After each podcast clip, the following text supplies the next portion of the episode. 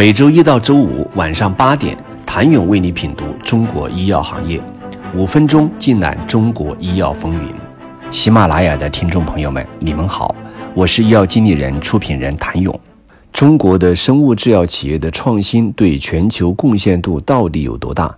麦肯锡的一组数据显示，截止十一月四号，中国在全球创新临床阶段管线的占比，从二零一六年的百分之四。提升到百分之十七，中国全球性创新管线每年增长百分之三十九，全球这一指标为百分之五。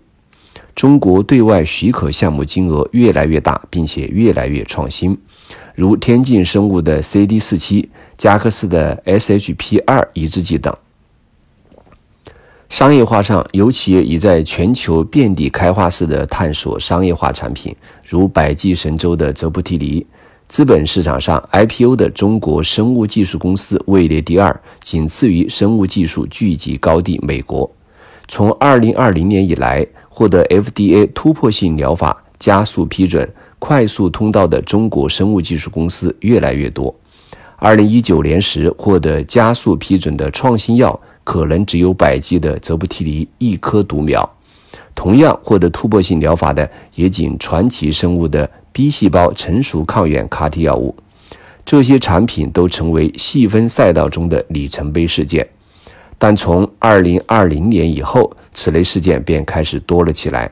荣昌生物、亚盛医药、和黄、康方等，几乎每月都有获得快速通道审查资格的企业。突破性疗法同样在扩大。如今，虽然真正的有商业化产品的企业仍是寥寥，但为了适应增长的研发管线，头部玩家们正在扩张生物药的生产设备，来建立整个价值链的能力，以确保其成本和质量具备竞争性。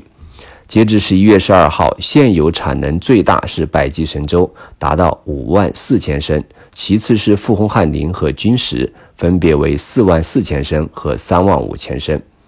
到二零二三年，产能的排名将变成康方生物十四万升，富宏汉林八万升，百济神州六点四万升，信达生物六万升，荣昌生物也将提升到三点六万升。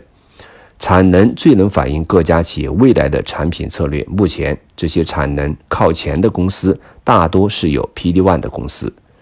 PD-1 第二梯队产能最多是康方生物，其创始人过去在接受医药经理人的采访时已经表示，康方未来要做生物制药企业。富宏汉林的产能排第二，其已经商业化了三款生物类似药。其实则相对晚一些，PD-L1 目前是中国和国际都授权的状态，现在产能还在建设当中，不知是产能拖住了脚步，还是战略如此。相对差异化的是，荣昌生物旗下麦百瑞是做生物药 CDMO 的，现在主要是供 ADC 和泰塔西普的量。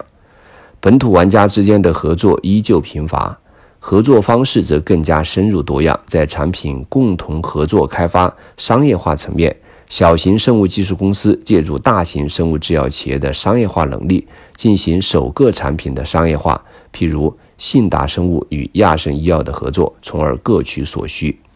生物技术公司若想要成长为大型制药企业，从大的方面看，新药研发能力只能算是入场券，商业化是当前亟待克服的。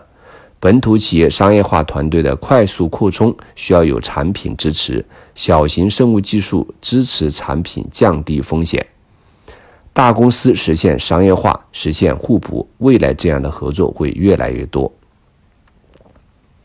当然，还有致力于做成制药公司的新公司，譬如云顶新药，今年又开展了多笔合作。除产品上的合作外，更进一步是股权的合作。大药企通过股权合作间接享受创新药的红利，小型药企则通过股权合作弥补资金等其他条件，譬如信达生物与亚盛医药的合作。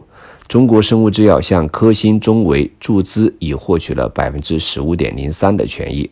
石药集团已认购贝尔达的股权，恒瑞认购万春的股权。除了直接入股，共同成立合资公司的形式也在流行起来。过去是外资与内资的合作实践，比如今年君实生物宣布与嘉诚西海达成合作协议，双方将共同设立合资公司，在全球范围内合作开发商业化基于 mRNA 技术平台和新药项目。诺诚建华与康诺亚签署合资协议，按五十比五十比例成立了合资企业天诺健成，已在全球范围内发现、开发及商业化相关创新药。康希诺与上药集团建立合资，用于腺病毒载体新冠疫苗科威莎的生产和供应等。不得不说，目前生物技术公司的商业化进程还是不太理想，创新药的支付问题亟待解决。一方面，创新药企目前最主要是通过医保谈判的方式做准入，降幅是不可避免的。二零二零年医保谈判新上市的肿瘤药价格平均降幅约为百分之七十。另一方面，最后一公里问题虽然各地都在开展双通道政策，但是新产品入院仍不理想。截至今年五月，九十二种二零二零年医保谈判产品，仅百分之十六在基本医疗保险。BMI 定点医疗机构有售。谢谢您的收听。想了解更多最新鲜的行业资讯、市场动态、政策分析，请扫描二维码或添加医药经理人微信公众号“医药经理人”——医药行业的新闻与资源中心。我是谭勇，周一见。